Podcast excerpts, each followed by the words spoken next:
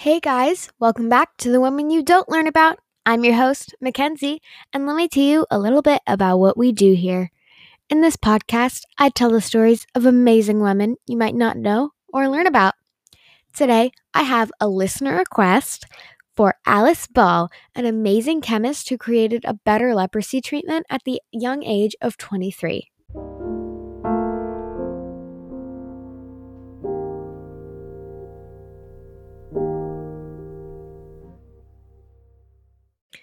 Alice Augusta Ball was born in Seattle, Washington, in July on July 24, 1892.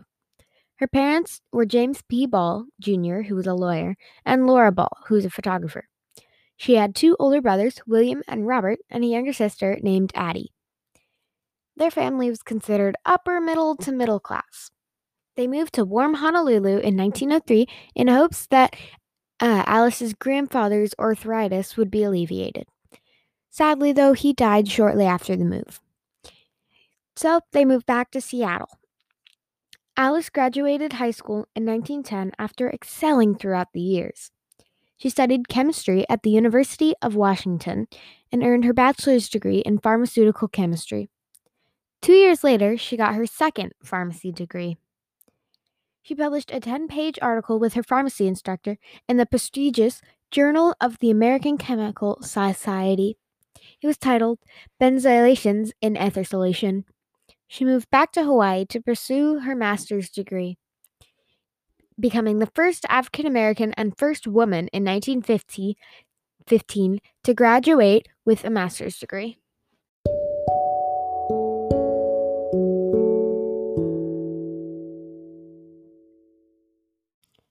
After graduation, Alice researched the chemical makeup and active principle in Piper methysticum, also known as kava.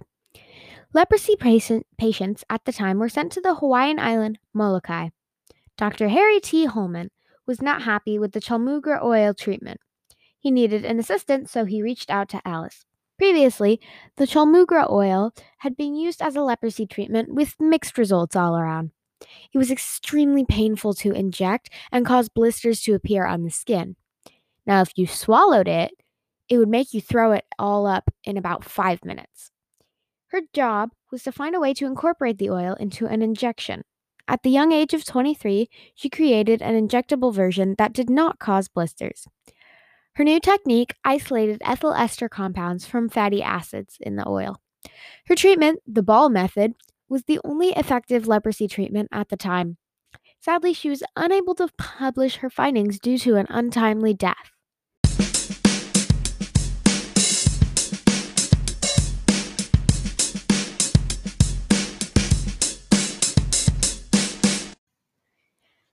Alice got sick during her research and sadly died at the age of 24 on December 31st, 1916. She had lived for one more day, she would have gotten to see 1917. The cause of her death, though, is unknown, though a lot think it was from chlorine poisoning while she was showing some people how to use a gas mask for preparation for an attack during World War I. Dr. Arthur Dean, the College of Hawaii president, continued her research without her knowing and took her credit. Of course, she was dead, but still. He called it the Dean method. That does not have as good of a ring to it as the Ball method. In 1922, Dr. Harry T. Hollmann, who I mentioned earlier, she was his assistant, published a paper giving Alice the proper credit she deserved. Booyah!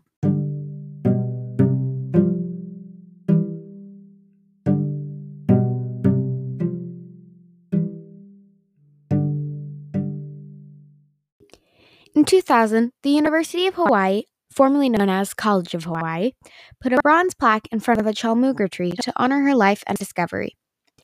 They also named February 29th Alice Ball Day. You know, I've already put that in my calendar. The University of Hawaii also awarded her with the Regents Medal of Distinction. In 2017, Paul Wermager established the Alice Augusta Ball Endowed Scholarship to support science students. I personally loved her and think her work is amazing. I mean, she was just 23 years old and she created a new leprosy treatment so people wouldn't have to die from it. That's that's amazing.